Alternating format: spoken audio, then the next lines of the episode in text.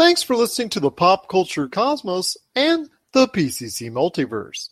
Check out more great podcasts today on one of these awesome affiliate networks. You're listening to a Weeby Geeks Network podcast. You're listening to the ESO Network, your station for all things geek. The Tangibound Network. Check it out. TangiboundNetwork.com. Listen to this show, the latest episode, every time. A proud member of the Gonna Geek Network. The opinions expressed are those of each individual. Check out all the other geeky podcasts over at GonnaGeekNetwork.com and get ready because geekiness begins in three, two, one. On this week's episode, will the crimes of Grindelwald keep the Harry Potter fans happy this weekend? Is Battlefield 5 ready to take the next step? And we remember the legacy of Stan Lee. All this and more as we reach our next stop, the PCC Multiverse. Don't be alarmed. The quasi shimmering light before you is a trans dimensional gateway to other worlds, other voices, other thoughts, and other realities. Up feels like down, and down feels like the number seven on a Wednesday morning. Don't worry, that quivering, blood boiling sensation under your eyebrows is all a part of the charm. Welcome to the PCC Multiverse. And we're back with another episode of the PCC Multiverse. This is Gerald Glassford from Pop Culture Cosmos and Game Source. We truly appreciate everyone out there listening to everything that we put out there. But it wouldn't be a PCC multiverse without the man with the hat himself. He is the ultimate in Kings fan. It is our good friend that's in charge of Humanica Media. You got to check out everything that's going on today at humanicamedia.com, Humanica Media on Facebook, YouTube, Instagram, and so much more. It is my good friend wearing a Hopesfall t shirt out there. It is Josh Peterson. What's going on, man? What up? Special shout out. Also, I've been meaning to say this. Our friends over at Keys, they put out a post this week. I don't know if you saw, but they are disbanding. So, you know, if you guys get a chance, definitely go check out some of their music, show them some love, let them know that the world will be a darker place without their music. That's a very tragic sign indeed. Looks like the music industry has unfortunately hit another chord, pardon the pun, with another group deciding to go ahead and call it quits. Truly sad to hear that happen. Hopefully, you get a chance to check out their music, to remember their spirit, and to remember the great music that they put on out there. But it is going to be a great episode we have for you. We've got Tyler Baker from the Fantasy Football Pater podcast. He's going to be breaking down week 11 in the NFL. Also, as well, we've got Rob McCallum in the middle of the Cosmic Crossfire. Always a great time talking pop culture with him. And a lot of stuff we're going to be covering, including Battlefield 5, which is due out right about now as this show hits. And of course, also as well, we've got to remember the legacy of a comic book and pop culture icon in Stan Lee. But first, my friend, it's hitting theaters finally this weekend. It is the next step in the evolution of the Harry Potter franchise. It is Fantastic Beasts, The Crimes of Grindelwald. I know a lot of people are excited for it. It's targeting right about $70 million domestically here in the box office and about $250 million worldwide. It might even do better than that, might even garner close to $100 million if it has enough momentum behind it. Your thoughts on the crimes of Grindelwald? Unfortunately, though, with the reviews that are out there, they're decidedly mixed with a lot of negative reviews out there in total for the crimes of Grindelwald, unfortunately. Looking over a couple just before showtime, one even says it is the new worst Harry Potter related movie that's out there in the series. A lot of poignancy as far as Johnny Depp's performance, which I think has been a target from the get go in regards to his character. Not too much said about Jude Law and his side of things, but Newt, when it comes to his character, is he going to be that coward that's sniffering and, and not being able to do it? Or is he going to be that wizard that stands up to to the face of evil? Just I guess critics are not liking that extreme dichotomy between the two types of personalities that he has during the film. Your thoughts on Fantastic Beasts: The Crimes of Grindelwald. Is this something still that you think can touch the heart of Harry Potter fans everywhere, or is this something that eventually just it's going to be something that Harry Potter fans have to see just to check it off their list? And it's not going to really extend beyond a Harry Potter fandom as far as collecting that larger, more mass media audience. Okay, so like I was telling you before this, I haven't read any of the reviews, so I don't know what specifically is being said.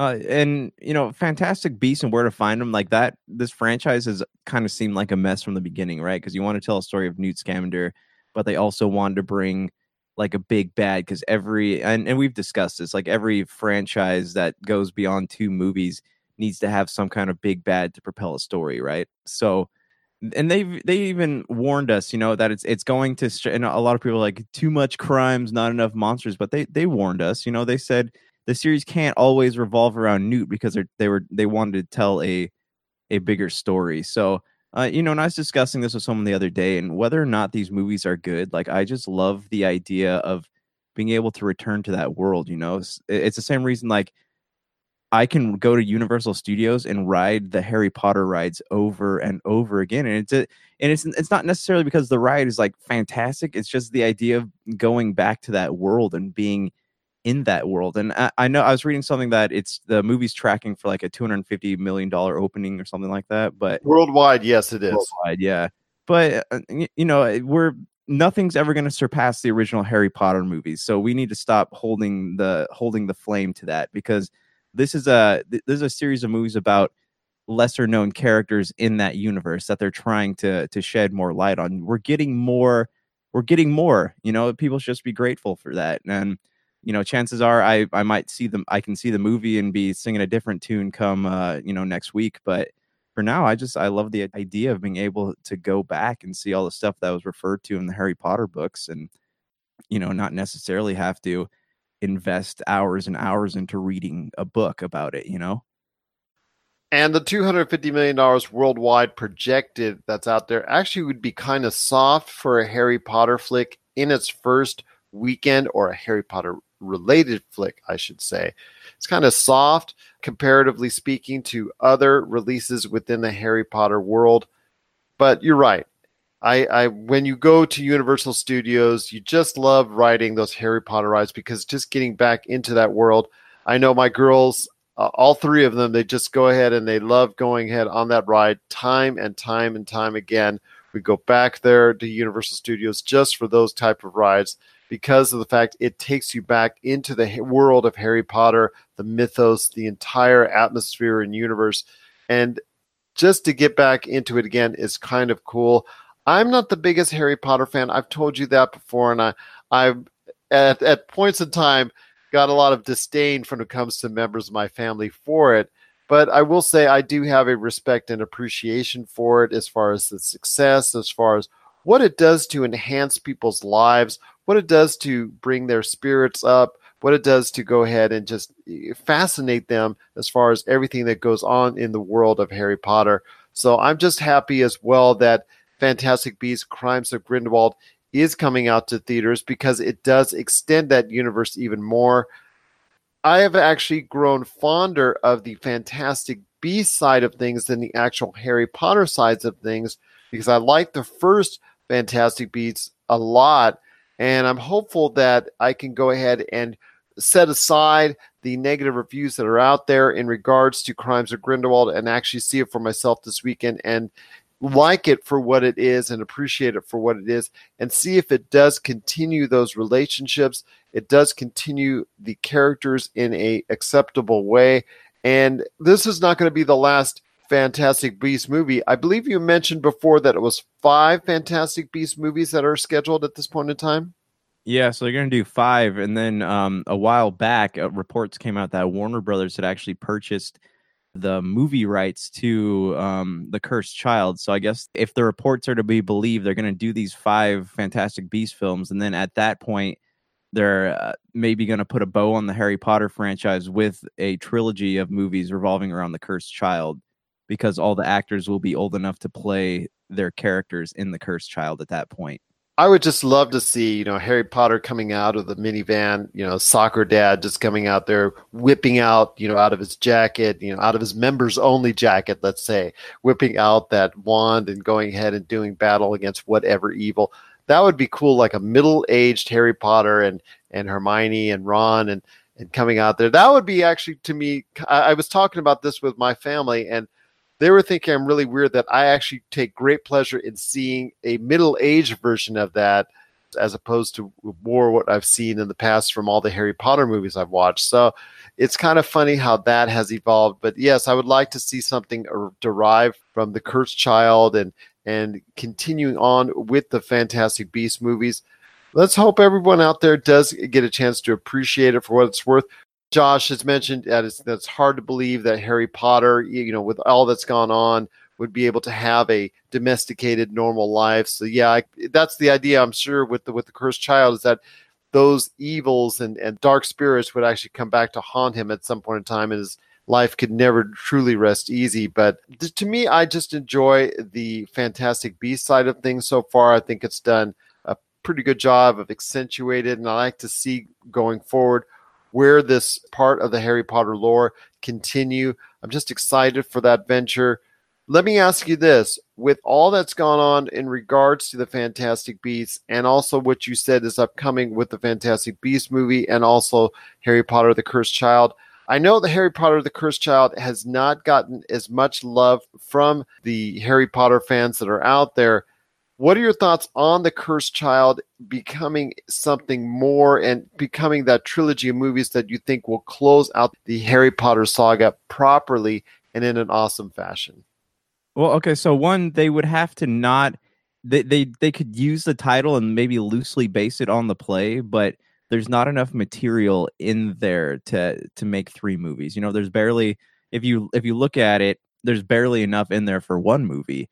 And it's kind of it's not a story that I feel like would translate well into into a film. So obviously, if they're going to make three movies out of it, there there's going to be a lot of rewrites. There's going to be because you know in the spoil.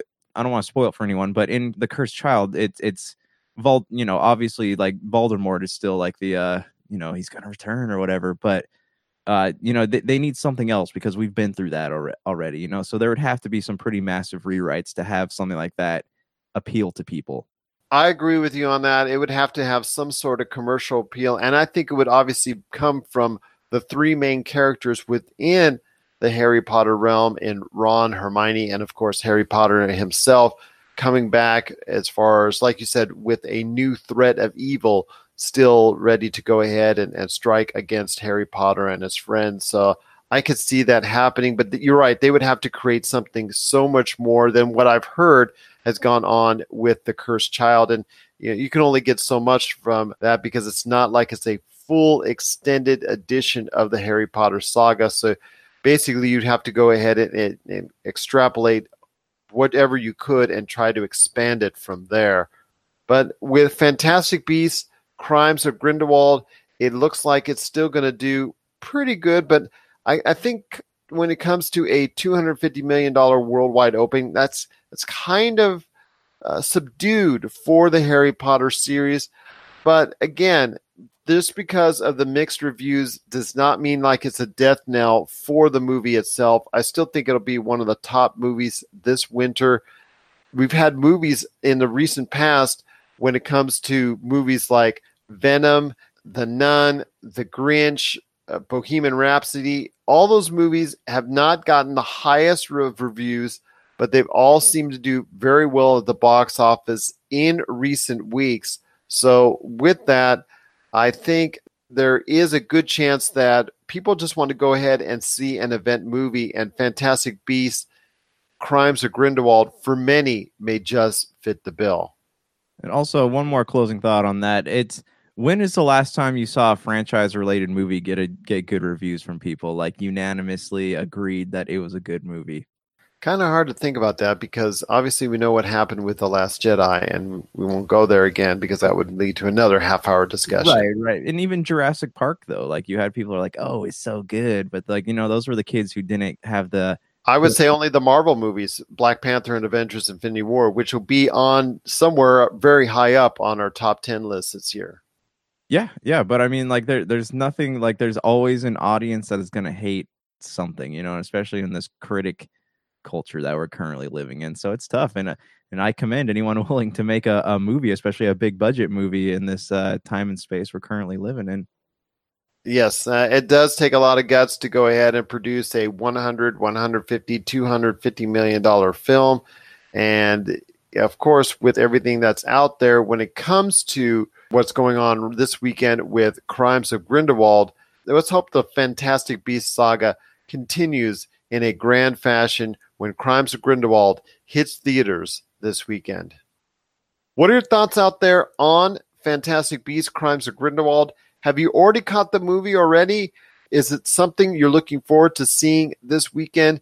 Do you think it will properly extend the Harry Potter saga even more? Are you excited for all the other Fantastic Beasts and possibly the trilogy for The Cursed Child coming up after that? Share us your thoughts, popculturecosmos at yahoo.com. Also, as well, Pop Culture Cosmos, Humanica Media, and Game Source on Facebook, Twitter, and Instagram as well. Well, my friend, before we head to the break, we got to mention everything that's going on with Pop Culture Cosmos. We've got the Retro City Games game night that's coming up on December 15th. All the proceeds, whether it's food, toys, or monetary, they're going to be going to Three Square of Las Vegas, the UMC Children's Hospital, and the Make a Wish Foundation. All three great causes hopefully anybody in the Las Vegas and Henderson area will be able to attend. That's December 15th from noon to 8 p.m. Right now, we're scheduled to do tournaments with Fortnite, Smash Brothers, also as well. We're going to be doing a Call of Duty Black Ops 4 tournament with some buy-ins. Got to check out the Retro City Games Facebook page for that. Got a lot of good music acts as well. Who is coming again from California just for the event? Uh, we got me and Big Dog and uh, Denial, so-called nice guy from Topocalypse, and you also have Hyper Schmidt and True Die making an appearance. Possibly even Plasma Z as well. He's not 100% certain, so that's that's hopeful he can attend.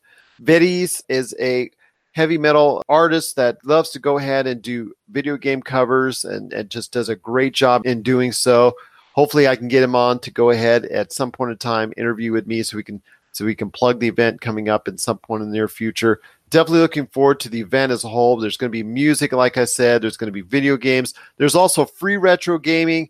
There's uh, possibly even doing a raffle as well. We're looking forward to doing that.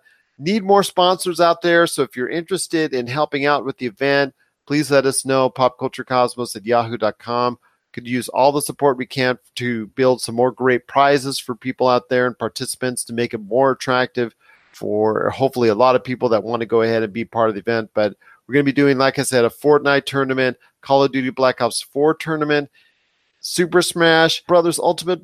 If you want to go ahead and find more information about it, just check it out on the Retro City Games Facebook page. We truly appreciate it. Or if you're in the Las Vegas and Henderson area, just go sign up today. Go down to Retro City Games there's a $10 buy-in or if you want to go ahead and, and similar value canned food or toy donation just drop it off right there sign up or if you can't make the 15th but you still want to go ahead and donate either money food or toys just go ahead and stop by retro city games in henderson as well just cannot thank you enough for doing so and hope to see you in december 15th hopefully you'll be able to be a part of something special on december 15th also we've got a lot of stuff going on for popculturecosmos.com, our brand new website, including my preview of Black Friday coming up here in the next few days. Josh, are you working on anything for the new site, popculturecosmos.com? Yes. So I'll finally have some time next week to sit down and finish my Tomb Raider review. I got a Daredevil review and hopefully an Assassin's Creed review coming out for you guys. Sounds good, my friend. Again, you'll be able to catch all that. Plus, our top 200 game list is already available. All of our listings for our podcasts are there as well. Even more articles, reviews, tons of stuff are already there, and it's at popculturecosmos.com. Coming up next, we've got Rob McCallum in the middle of the Cosmic Crossfire. Then after that, we've got Tyler Baker from the Fantasy Football Pater podcast. But right in the middle, we're also going to be talking about Battlefield 5. And on the back end, we're going to be also talking about the legacy of Stan Lee and how important he was to pop culture. Unfortunately, he did pass away this week at the age of 95. And we're going to discuss his legacy at the back end of the show. This is the PCC Multiverse. Looking for an edge the next time you take on your favorite video game? Then check out Vitabrace High Performance Gamer Wristbands. Packed with the power of fruit seed oil, Vitabrace is clinically proven to help improve performance, giving you a better gaming experience. Head to miraclefruitoil.com and use the promo code MEDIA10 to get $10 off your Vitabrace purchase. Whether you're looking to beat the time on your latest speedrun or are fighting your way to the top on your favorite multiplayer or battle royale, Vitabrace can help you reach your gaming goals. Buy Vitabrace today at miraclefruitoil.com. That's miraclefruitoil.com. Vitabrace. Win with it.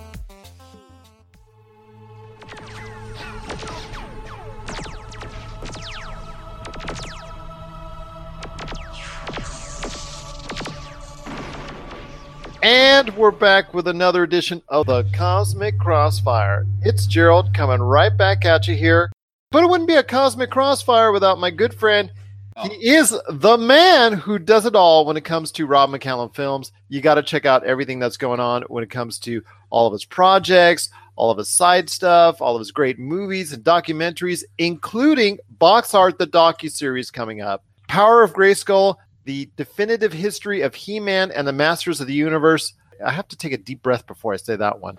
That is available. It's a long one. It's a long one. We had trouble getting it on the uh, Blu-ray for Kickstarter backers. I can imagine. It's almost like a JRPG.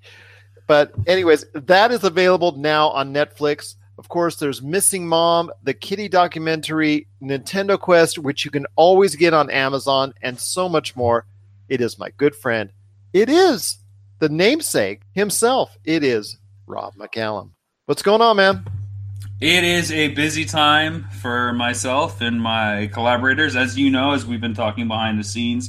There is a lot going on. Video Game Box, our, our docu series on the cover illustrators that created those iconic gaming covers of, of our childhood, anyways, and uh, games that are being discovered by so many of the youth today is moving right along. It's going through legal, and I'm just having a lot of fun seeing its evolution and polishing it and jamming new segments in and trimming the fat, so to speak, and making it a real lean and mean machine. I can't wait for this one to come out, and you know, it's got to do due diligence. Our distributor has seen episode one already, and she thinks it's really great. She wasn't expecting it; she thought it'd be something more along the lines of Nintendo Quest, which is more of like, you know, cameras following a journey. This is not that. This is more of a sit-down interview show and kind of like dig deep to get the dirt and see some really cool, never before seen footage and archived materials. So uh, she was equally blown away, just different perspective from what she was expecting going into it. So she's excited to see where this can go, and uh, I'm excited to see what kind of potential it has as well. And you know, Gerald, you always get usually get an early chance to look at my stuff. You know, I'm happy to share episode one link with you, so maybe we can talk about it on, on the next episode of the Cosmic Crossfire. As always, man, I'm truly honored whenever you do so, and I truly appreciate it. And it does not go unnoticed and unappreciated by me. Thank you, man. I, would love to get a chance to talk to you about episode one because I'm excited, man. I'm excited for it. This was a project that uh, I lay in some some groundwork with you on that and helped you as far as get that that funding going. So I'm really excited about this as well. So pray tell, Rob, what's on your mind when it comes to pop culture? The point that I that I want to ask you if it's a big deal or not and and it's kind of in the wake of Jodie Whittaker making her official premiere as you know the first female doctor on BBC's Doctor Who. Barbara Broccoli says in regards to James Bond, he's a male character. He was written as a male character, and I think he'll probably stay a male. She was asked if you know Bond would ever be a woman at any point, and clearly she's saying no. Is that a big deal? I think it's kind of a big deal because I know Gillian Anderson has tried to lobby for for that role, but I know there's also a lot of other women who were reportedly under consideration for that role as well. I will say this about Jodie Whittaker as the new Doctor Who. That has garnered huge ratings in its opening weekend as far as the, the first episode. I think garnered a high of 9 million viewers, which is an incredible number. It exceeds It's about a third of the country. Yeah, exactly. It exceeds the predecessors of hers. So it shows that a lot of people are really in tune to the new Doctor Who. That they don't really care that she's a woman, or actually maybe they do, and, and they're I really think they're proud, curious. and, and and they're really proud of the fact that that a woman is being there, and they're actually you know in tune, like you, like we were talking about with She-Ra, as far as the empowerment of of seeing a woman on screen in that title role. I think she did a great job on it, and I think going forward she was a great choice. I would like to see something like that maybe played around with at a later time for the James Bond era. But you know what? It, if it is the wishes of the original creator, Albert Broccoli, to have just been a male, and you know that's the wishes of Barbara Broccoli as well, then I think going forward you got to adhere to those wishes. But who then would would it be after Daniel Craig finally leaves this troubled project, which we know is the latest James Bond flick, which keeps getting delayed and delayed? I cannot wait to see more of the Doctor Who. I just I can't uh, I can't be happier for her and for the staff that at that there at, that works with with Doctor Who because it proves that a lot of people are interested in it that they that they're seeing this not only as not just a novelty they're seeing this as a reality and they're seeing this as a great sign of, of positive influence that anyone can play that character for the James Bond character I think it's kind of a big deal because of the fact that there is, well, if that's, the wishes of the broccoli family, then going forward, it it leaves that part of out of it that it won't be able to evolve into at least one certain segment of years where it was devoted to a female James Bond, which I think you had spoken about before about that kind of dynamic, and you can see it from that point of view. Would kind of be like a, uh, a breath of fresh air for at least a little while. It would be kind of cool to see that point of view and see James Bond from a female perspective, and just would be kind of disappointing if we never get to explore that realm of it. I mean, I think ultimately, comparing Doctor Who and James Bond as we are, Doctor Who is the perfect vehicle to allow for a woman to step into that titular role. It's built within that that the Doctor can shapeshift and appear as any form. So fans can't get really upset about that because that is a possibility that's always been on the table. I think it becomes a big deal when you start casting different people in these roles for the sake of getting a casting announcement. Even Daniel Craig was met with a lot of adversity when he was cast as, you know, the first blonde Bond, or that Pierce Brosnan was cast, and even Roger Moore and George Lazenby, where like every single Bond has been met with, uh, you know, resistance. So if you're going to cast a woman, then there's going to be resistance no matter what. At the same time, I'm very fine with a number of these characters that have been established in, in cinematic history staying the, the gender that they are, whether they're men or whether they're women. Yeah, I don't think you need to do Batman as a woman just because you can, because there's a costume that you can put somebody else under. I think it's it's got to be more about the character, and I think what's fascinating about Bond is like we talked about with this Me Too era that we're living in what better time to, to illustrate the, the chauvinistic Cold War attitude than by having a dinosaur that's that treats his, himself like a blunt instrument and make an example out of him? Don't change him and lose that real great against the grain appeal that you can have. Obviously, there's a lot of different things you could do if Bond is a woman as well, but I, I think keeping the character uh, a guy is is just fine. Well, like I said, it, to me, it's a little bit of a big deal because we'll never be able to explore that that part of it and see it from a woman's standpoint. And I think that to me, that would be actually kind of a cool concept to at least do it for at least a few films and try it and see if audiences will like it and appreciate just as much as they have with the male James Bond character over the course of almost 25 films. This isn't about would it be cool. This is about is it a big deal that he stays a male? I think it is a big deal. I, as I originally stated, I think it is a big deal that. So then you must feel the same way about Indiana Jones. So Indiana Jones could be a woman, and it would be fine because it would bring a breath of fresh air. I think it would same thing. To me, it would be the same No, thing. I don't think it's the same thing. I think it is. I I think, think they're completely different. I think the character of Indiana Jones is completely different than the character James Bond. And just You because you say- only you had say- men, you, know, you can't say there's a female archaeologist that's that's running from death and escaping death and Yeah, it's called Relic Hunter. We've seen it before. It's had its time. It- just because a, a, a male character has been the same over and over again doesn't mean that it needs to be changed because a lot of people are trying a, a role reversal. That's what it is. I think it's a big deal. I think it's a big deal. I think you're wrong. I don't think it's a big deal if James Bond always stays James and never becomes Janet. Well, at least we finally disagree about something. Yeah. Well, I wouldn't end the show on any other note. That has been the Cosmic Crossfire. Thanks for listening, and I'm glad everybody out there agrees with me and disagrees with Gerald. Yada yada yada. Thank you very much. If you have any questions for Rob or me or any comments, hopefully you keep them nice. Please let us know popculturecosmos at yahoo.com or you can send us nice things or respectful things to us at Pop Culture Cosmos, Humanica Media, Game Source, and Rob McCallum Films on Facebook, Twitter, and Instagram. And at Twitter, Rob is at Rob McZob. And of course, we're also Pop Culture Cosmos, like I said, on Twitter as well. So, Rob, it's been a great time talking to you as always.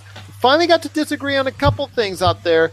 Still stay in agreement on a little bit too much for my flavor, but hey, we'll do better next time and to try to disagree a little bit more here in the Cosmic Crossfire. Oh, excellent. Until then, my friend. Until then, it's always great talking to you and always having you a part of the Cosmic Crossfire right here on the Pop Culture Rob McCallum Films is back with a vengeance. Power of Grayskull, the definitive history of He Man and the Masters of the Universe, which chronicles the ultimate 80s billion dollar franchise, Masters of the Universe. See exclusive interviews and hear untold stories from the people responsible for creating the world of Eternia, a place full of magic and science, and learn about the craft of creating action figures and animation. Power of Grayskull is just one of our many projects at Rob McCallum Films. Just want to let everybody know out there you can catch our shows seven days a week worldwide on over 15 different radio stations out there. For a listing of them, you just got to check out our Pop Culture Cosmos Facebook page. You can also catch there a listing of many of the over 30 different podcast networks that we're at. So hopefully, if you get a chance, you check that out. And you can also check out the latest news and trends of pop culture while you're there as well. I know you've got a great thing going on with Humanica Media, my friend. So let everybody know out there what is going on with your great experience known as Humanica Media. Got a new topic apocalypse going up here soon. Next week there'll be another one. Um, and then content will probably kind of slow down until after Thanksgiving here. But yeah, definitely check that out. We appreciate all the support and please like you can also find Topic Apocalypse on www.popculturecosmos.com. My friend, I know you are very aware of what came out this week in video games. We talked at length on our last show, the Pop Culture Cosmos show, on Fallout 76 and the kind of mixed reaction people are getting from all over the place that you're getting as well when it comes to Fallout 76. This is the biggest week in video games because not only one, but two AAA franchises have now been released as far as big games into the universe that's out there because Battlefield 5 is now out in the wild. EA brings out this version of the continuing saga in the Battlefield universe. Your thoughts on that? But it was just funny that Battlefield 5 did all it could to be away from Call of Duty because initially it was going to be released on the same week as Call of Duty, but now it's actually being released on the same week as Fallout. So it doesn't make any sense to me what EA is doing, but the actual reviews are are also fair, pretty good, but not great when it comes to what Battlefield 5 needs to do. Your thoughts on Battlefield 5? Is it going to capture the attention out there of everyone that's playing games out there and, and be able to finally surpass the shadow known as Call of Duty? It's definitely got a lot of pressure on its shoulders, and as such things that do have a lot of pressure on their shoulders to su- succeed, it's going to have some pretty hardcore trolls out there looking to destroy its hopes and dreams. So you're always going to deal with stuff like that. But the main complaint I'm reading about it is that it's mm-hmm. glitchy, and EA has this weird, unhealthy obsession with that Frostbite engine, and until they learn to fix whatever it is that's wrong with the Frostbite engine, like it just it hasn't been a good development engine for them just because you know look you had the issues with mass effect. They don't have all their their stuff ironed out and they're forcing their devs to use this and it's just it's not it sounds like there's there's some issues that still need to be worked out and i, I notice a lot of these games are having this issue too like they're trying to put more and more on the uh, on the screen to give it that that realism and it ends up not doing what it's supposed to. Like I'm getting into the last bits of Assassin's Creed Odyssey right now, and there's so much happening that the game bogs down or it'll just shut itself off at some moment. So this is definitely an issue, and I'm, uh, you know, hopefully the whatever the next generation of consoles is, will be able to fix this. But, uh, you know, back to Battlefield, I I'm excited to play, and I think Battlefield has always had like a level of realism to me, and the the that Call of Duty always lacked, if that makes sense. But yeah, I hope they do well, and I know they they promised or not promised, but they're going to put out a battle royale mode, and we'll we'll see how that holds up. Because the the real question here is how soon are people going to get tired of Call of Duty and go back to Fortnite, or are those players going to maybe check out Battlefield before they go back to Fortnite? Or will they go ahead and go over to Red Dead Redemption 2, Fallout 76? There's so many choices right now, it makes it hard for Battlefield 5 as it steps into the marketplace. Yeah, this is also true. There's a I, and you know, we face that issue every holiday season though. Like what games are we going to play? There's so many out and like this just happens to be like the season of multiplayer games. So that's interesting. What what I want to know really is when all the smoke clears, all the release dust clears, what game is it that players are going to be flocking back to? Well, Battlefield 5, like I said, did not come out this time around with what people are calling a stellar campaign. Unfortunately, it's fair to good seems to be the theme of the day here when it comes to what's going on, you know, it's being reviewed out there, whatnot it just does not seem to be the magic elixir this time around that needs to propel them beyond what Call of Duty can do. And plus, also the fact that Call of Duty has already gained quite a bit of momentum in the past few weeks. No, it is not past some of its predecessors as far as Call of Duty when it comes to sales, but it's still doing pretty good. Uh, and the reviews for it are pretty good as well. At this point in time, I'd say the reviews are more favorable for Call of Duty Black Ops 4 than the Battlefield 5 experience to this date. Hopefully, that will change if you're a Battlefield fan, and hopefully, the word of mouth will spread wide and, and actually give EA a better chance with Battlefield than it's had in the past with other versions. Although I thought Battlefield 1 was probably the best opportunity in recent times to surpass Call of Duty, and it just didn't quite make the mustard, although it came as probably close to it as any Battlefield edition has. Maybe since Battlefield 3, I'm not quite sure if if you want to rate that, but battle for me, Battlefield 3 was the highest point of the Battlefield series. Your thoughts on Battlefield, if it can actually ever surpass Call of Duty at any point in time, especially the fact they don't come out every year with a new Battlefield. I think that's a good thing though, because it shows that they probably put a little more effort into it. They spent some more time the, the dev cycle is a bit longer, so they got to put a little more care and a little more TLC into it. Well, Call of Duty, remember, has three different studios working always on three different Call of Duty projects. Right, but there's always that rush. Got to get it out. Got to get it out. Got to get. Got to make the sales. Got to get the quarter one or whatever it is, and that's an unhealthy thing to me. Like that. That just shows there's not a lot of care put into the game because it's all it's all about that deadline whereas you know the you know one of the reasons that people are probably liking in my opinion red dead so much is because the game got pushed back several times right so it, it's one of those things where do you want to have that annual cycle and then meet those quarter sales or whatever or do you want to put something out that people are actually going to enjoy and i think that battlefield does a better job of putting out a quality product than call of duty does because there's as much as like people love Call of Duty, let's face it, not a lot changes in Call of Duty. You know, you always the multiplayer is all more or less the same. Yeah, the story changes a little bit, but there's nothing like visually that really changes and blows you away each time a new Call of Duty comes out. It's based on Call of Duty's reviews are based on is it fun or is it not? Whereas Battlefield has a lot more to critique, like the story, the you know, the social themes, the the uh, multiplayer modes. Like there's a lot of cogs in the Battlefield machine, and because of that, Battlefield has more to critique than Call of Duty does. That's true. It it does seem to be a little bit more diverse in its variety than the Call of Duty, which just has a straightforward at this point in time the multiplayer, the battle royale, and the zombie, and and with the battle royale replacing the campaign mode, it seems to be less uh, of an experience if you're just someone that's randomly going to go out there and play the game you always have to have either a team or you have to always go into a multiplayer environment when it comes to Call of Duty. With Battlefield, it doesn't necessarily have to be the case because they do have campaigns which to many are still compelling each and every time they come out. So for people out there that enjoy those type of of war situations. Battlefield 5 is out in the marketplace this weekend.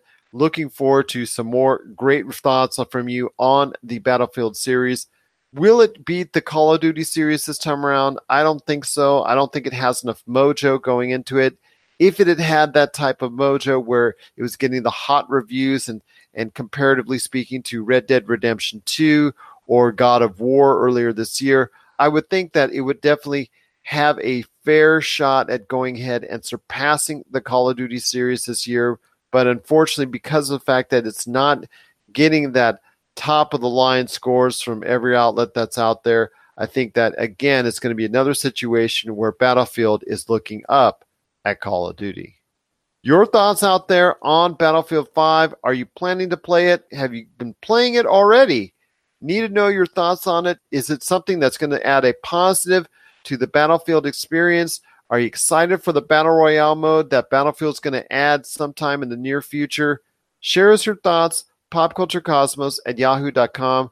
Also, as well, Pop Culture Cosmos, Humanica Media, and Game Source on Facebook, Twitter, and Instagram as well. And let us also know if you think that some point in time, if Battlefield will actually finally surpass Call of Duty in the video game marketplace. Coming up next, we've got Tyler Baker from the Fantasy Football Pater podcast. He's going to share his thoughts on the NFL. And after that, we're going to close out the show with our thoughts on the legacy of Stan Lee. This is the PCC Multiverse. Mm, nothing's better when grilling your favorite meal than adding some delicious Wheelie Q rubs, seasonings, and gluten free barbecue sauce. Made with the finest ingredients, Wheelie Q products pack a ton of flavor to your meals, whether it's ribs, chicken, steak, hamburgers, fries, or vegetables. To get your hands on some of these tasty Wheelie Q items, head on over to www.wheelieq.com and a portion of all profits made will go into finding a cure for spinal muscular atrophy. PCC Multiverse listeners, act now and get 15% off your order today just by entering the promo code POD2. That's P O D and the number 2 at checkout. For the tastiest food on the grill, nothing's better than Wheelie Q items today at wheelieq.com.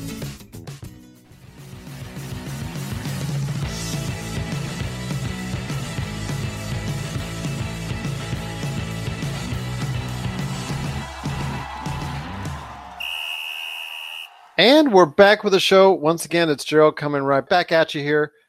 It is week 11 in the NFL coming up. It's just going to be another great weekend of action. A lot of games that are uh, pretty good on paper. They're nothing that screams, you got to see it until Monday, that is.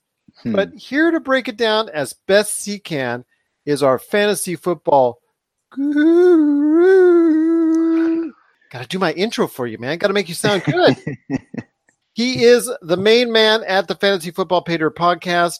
If you need any help, any advice, any thoughts and wisdom on your fantasy football team, whether it's lineup changes, waiver wire requests, or trades, check us out today at the Fantasy Football Pater podcast. You can also listen to our full episodes each and every week on the Fantasy Football Pater podcast on Apple Podcasts, Podbean, Spotify, and over 30 different podcast outlets. But it's the man himself, the man who is, is just working, like he said before we went on the show, he's burning the candle at both ends. And actually, I, I think it's just like hmm. there's just nothing but the wick left. But it is Tyler Baker. I appreciate you gutting it out, man. I appreciate it so much. Absolutely, man. There's a trickle of light left, oh, but man, it's it's good to be on the show. And yeah, week eleven. There's there's a couple couple good games in there. Yeah. Well, the game obviously everybody is interested is on Monday night with hmm. KC going into Los Angeles. Looks like a barn burner of a game. Defense will be at a premium because everybody will be trying to look forward.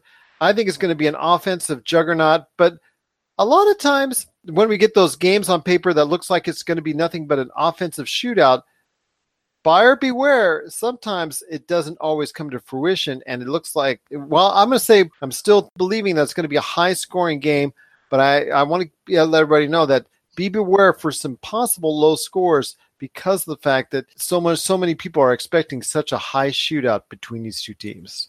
Man, I mean, it's going to be the game of the week. This could be a Super Bowl preview. The two best teams going at it, and I I think it's going to be a high scoring game for a couple of reasons. One, Kansas City defense is not can't stop a nosebleed. Uh, they're just not very good. They've been improving, but they're not very good. And the Rams have quite a few ways that they can hit you on offense. But on the other side of the ball, the Rams have a really good defense. But Patrick Mahomes can always has has been very good this season making plays on his feet. So, you know, getting flushed out of the pocket and and chased down by Aaron Donald or one of the other really good defensive linemen that they have there in Los Angeles. Patrick Mahomes can can make plays on the run, can make plays out of the pocket. So I think it's going to be a high scoring game. Any of your fantasy players in this game, you want to play all of them. I mean, I can't think of a fantasy commodity you might not want to start, except for maybe Sammy Watkins if you have better options. But I think that there's going to be, at the end of the game, there's going to be a lot of points on the scoreboard. The odds say you're right. I just sometimes I've seen it materialize sure. where when you have two high power offenses, uh-huh. sometimes for whatever reason, it comes up a little bit short. Yeah, well, both of these teams have a good running game. So you know, if it's one of those situations where they want to control the ball a little bit more, maybe increase the time of possession, both of these teams can turn to the ground and do that. But either way, these are two great teams. These are two great coaches. I mean, this is the best team in the AFC going against the best team in the NFC. This is going to be a really good game on Monday night. There's some other very solid games on the slate coming up this weekend in week 11 of the NFL. I know a lot of people are pointing towards what Carolina might be doing at Detroit. And this leads me to a bigger question that I asked on the Fantasy Football Pater Podcast Facebook group on my other team. No, not the one that you destroyed last weekend. But Sorry. what? Yeah, I'm sure you are. but anyways, on the actual other team that I'm actually dominating in my league, I actually happen to have the pleasure of having Jared Goff, mm-hmm. Cam Newton, and Ben mm. Roethlisberger. Oh wow!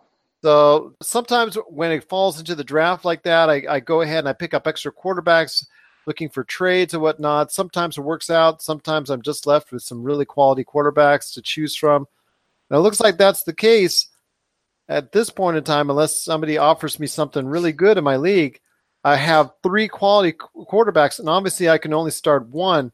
Mm-hmm. For this weekend, when it comes to all those three top of the line quarterbacks, who should I look to start? And if somebody has something similar with a quandary when it comes to one of those three, or even two of those three quarterbacks, who are you looking to start above all the others this weekend in the NFL? If you could move one of those guys in a trade before the deadline and get something. I'm um, advertising, my friend. I'm advertising yeah. out there. I've offered it. It's just offer yeah. my own trades, and just people just kind of say, nope, nope. Wow. To a higher price, maybe, but I'm not going to give them up for cheap. Sure, sure. And that's your prerogative. Hey, it's a good problem to have. Just looking at the matchups and the, I'll just say, inconsistencies on the road, I think Ben Roethlisberger, you can you can kind of scratch him off. So that leaves between Cam Newton and you said Jared Goff. I like Cam Newton this week against Detroit. Carolina kind of took a whooping last week. Detroit is against the ropes. I would expect Carolina to come out and all but dominate Detroit. But if I had that dilemma, I think I would go Jared Goff.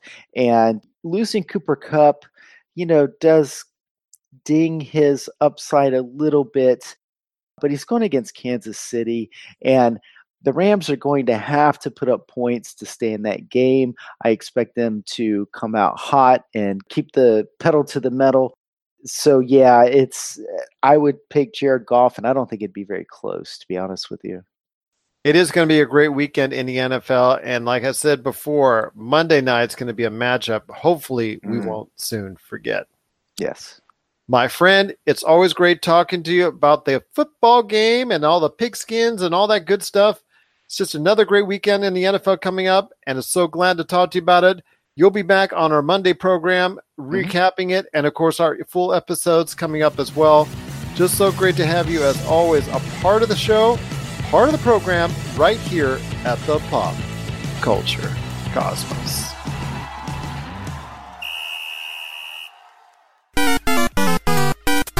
If you're tired of sifting through flea markets for rare and unique games, we can help. Retro City Games in Henderson, Nevada, only five minutes from the Las Vegas Strip, has all your favorite gaming staples, classics, and a wide selection of rare games with new stuff always appearing on our shelves.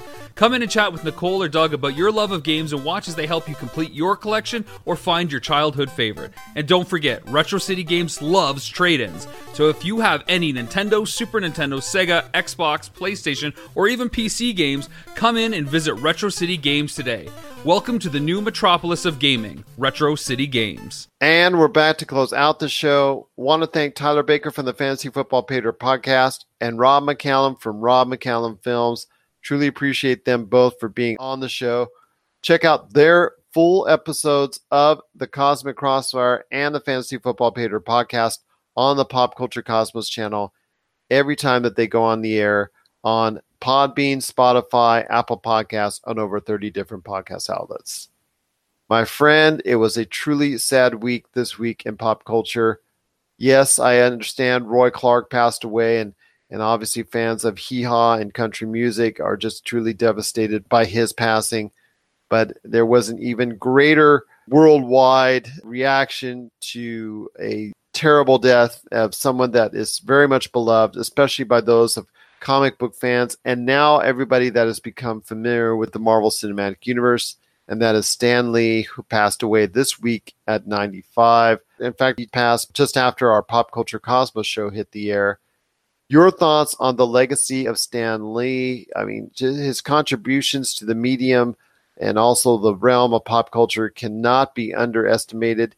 Yes, I know there's still a lot of back and forth this week. I hear and read a lot of opinions and thoughts on how Jack Kirby, Steve Ditko, and some others deserve quite a place in history. And I'm not going to dispute that. They all deserve a great place in our hearts when it comes to comic book culture. But Stan Lee, whether you want to say he, he wanted the fame or he wanted the love and adoration, regardless, his place in pop culture is cemented and his loss will truly be affected by us for some time to come. It's weird because that day that it happened, kind of just like snuck into the news, you know, because we were already mostly through the day when that that popped up. And I, I, was getting all throughout the rest of the day, I was getting text messages from people asking me what I thought. Like, dude, it's so sad. But yeah, it, it's sad and you know i would even argue the fact that he has done more to inspire the imagination of millions than even walt disney you know but he he was 95 you know he had a good life that was a good life he he had a good full life and he inspired so many people. And yeah and i was, I was hearing a lot reading up a lot on the the controversy with like jack kirby steve ditko so on and so forth. But all those guys they get the recognition you know they get it. And and the fact that you know we're we're arguing over this posthumously when they weren't even arguing over it themselves is just goes to show it's like we we want to fill our news feeds with relevance right? We want to create a conversation that's going to cause controversy and that's stupid let's just let it even it irked me even more when i was going online and seeing everyone using stan lee quotes to promote social political agendas and i just let the man rest you know let him have his legacy he's a good dude, touch the hearts of so many people. Let's not use him for our own gain. You know, let's not let's not drag him through the mud because we're uncomfortable with our own opinions. Let's just let him have his thing, let him have his place in history. Maybe he didn't make as many characters as as everyone thinks, but like he made Spider-Man and Spider-Man is like one of the is the quintessential superhero. So well, it was it was actually decided in a court of law earlier this decade that he co-created Spider-Man. Okay, well, I know he wrote a lot of those issues, didn't he? Like he was Yeah, he wrote a lot of the issues and obviously he helped develop Black Panther. I mean, the list goes on and on as Doctor sorry. Strange was one of them or was that uh, Doctor Strange, uh, just a ton of characters that he actually either developed himself or co-developed uh, and to me, that seems to me like the best part of what he did was just coming up with those characters and those stories that he was a great part of. Yes, a lot of people were helping develop those characters it's just there's a reason why he was in all those Marvel movies. There's Right. a reason why he was the head of Marvel Comics. There's a reason why he was so beloved, whether you want to say he was going ahead and, and just you know uh, reaching for the adoration or reaching for all that fandom and, and the others didn't want that type of limelight. Regardless, there's a reason why he was out there, and that's because he made his mark in the comic book industry. He deserves a ton of credit for doing so. And people that are trying to diminish his legacy because of it, they've got to really look in the mirror because Stan Lee was a great part and probably one of the biggest, if not the biggest part of the comic book genre, and will probably always be thought of as the, at least by the general audience out there, as the the most identifiable individual when it comes to the comic book world, and also one of the largest and most well-known names in the world of pop culture. Well, here's another thing too. Whether or not he's like solely responsible for a lot of these heroes, he did so much to promote that brand. Though he promoted everything, even even the the characters that he didn't have a huge part in creating, he did a lot to promote them and get more eyes on comic books. So like, it doesn't. I mean, creatively, maybe there's some controversy there, but you can't argue his presence in marketing and like just just the way that he is like got more eyes on comic books and Marvel and just that kind of thing in general. Like he did it, man, you know? And it, the, thing is that we're creating arguments that, you know, like I mentioned earlier, he wasn't even arguing about. And that, that's the thing that kind of makes this whole situation sad. But, you know, again, he lived to be 95. He had a good life. And, you know, it sounds like he was being taken advantage of as, you know, in the the final days. If you heard all the stuff about his kids and the uh whatever happened in the was, was it like a nursing home or something he was Well, no, it's just as far as his care. Uh, uh, Yeah, there was uh, care, uh, yeah, that's what I- neglect. There was neglect issues that actually went to court proceedings, and whether it was the son or or what have you that was accused of any wrongdoing, it was very surprising that he would be treated in such an ill manner, especially in his latter years and in his latter days. That it was unfortunate that Disney and Marvel didn't do more to try to protect him and wasn't aware what was going on, which was really a shame. You know, who knows? Maybe he was really pushed to go to all those Comic Cons and conventions later in life that he may have been not feeling well enough for or tired to, but maybe it was uh, somebody else's agenda to go ahead and keep pushing him to one more con and one more con. But maybe it was also his love for the fans as well, because a posthumous message was sent out there, a video after his death with his own words saying how much he loved the adoration of the fans and how much it brought joy to him, just as much as his work brought joy to all the fans out there as well. Right, right. And it just, you know, he wasn't my father, but it still like hurt me to read those things about him, you know? So he's kind of, that just goes to show he does have a special place in my heart, man. Always will. So rest in peace, Stan.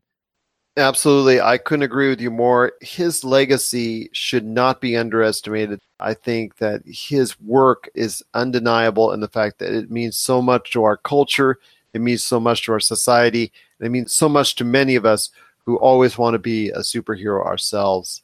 Yes, definitely. Rest in peace, Stan Lee. Truly want to thank you for everything that you've done for pop culture. What are your thoughts out there on Stan Lee's passing? Is he truly, in your mind, one of the icons of pop culture with his work within the comic book realm? We'd love to hear your thoughts, both one way or the other, just on the subject. Just cannot thank him enough for all of his contributions. And would you like to go ahead as well and say your thoughts on his work, or would you like to go ahead and, and recognize uh, Jack Kirby, Steve Ditko, or anyone else in the comic book realm? Share us your thoughts, popculturecosmos at yahoo.com. Also, as well, Pop Culture Cosmos, Humanica Media, and Game Source on Facebook, Twitter, and Instagram as well. Any last thoughts on the way out, my friend? It's been another great episode, and we've got another great weekend coming up in pop culture. Yeah, it just broke in the news that Sony will not be at E E3 2019. I'm going to have to cover more on that on our Monday episode. That's something that's very surprising because Sony has been such a great part of E3 with its extravagant layouts and obviously it's filling up arenas with its press conferences and their major floor displays. So you- there's something behind the scenes there that's really making it troublesome for me, and just means that a PlayStation experience is probably going to be soon around the corner as well. But I mean, do you think this also might be signaling something, some internal issue? I mean, this is another to- another topic for another time. But also, like, remember they canceled PAX this year too, so it just makes me wonder, like, you know, what what's going on here? I think it could be just as much as E3's issue with what they're asking for behind the scenes, as much as what Sony wants to do as far as continuing their presence at E3 as well. I'll be uh, curious to, to know more about this in the following days. Absolutely. And we'll go ahead and be able to report it on for you on our Pop Culture Cosmos and GameSource Facebook sites as well. So for Josh Peterson, this is Gerald Glassford. It's another beautiful day in paradise right here in the PCC multiverse. We thank you for listening. And here's hoping you have yourself an Excelsior day.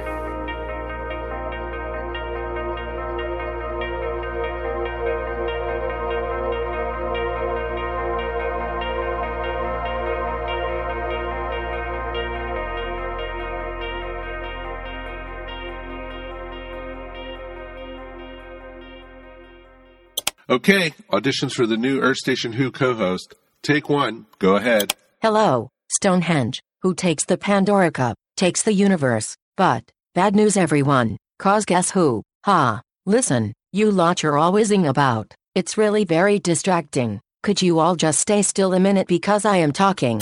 Not too shabby. Can you close this up? Earth Station Who, a fun mashup celebrating over 50 years of the Doctor Who universe. You never know where the TARDIS is going to go next. Earth Station Who podcast can be found at www.earthstationwho.com. Earth Station Who is a proud member of the ESO network. We are up on Facebook, iTunes, Stitcher Radio, or wherever fine podcasts are found. Peace and we are done. Did I pass the audition? We'll get back to you. Next. You're listening to a Weeby Geeks Network podcast. This has been a broadcast of the ESO Network. Be part of the crew and help support our shows by donating to our ESO Patreon or by shopping through Amazon.com or the TeePublic Store, which can all be found at www.esonetwork.com. The ESO Network, your station for all things geek. Tangent Bound Network. Let your voice be heard. TangentBoundNetwork.com. Thanks so much for downloading the Pop Culture Cosmos and stay tuned as more great podcasts are on the way. Thanks again for listening to us here at the Pop Culture Cosmos.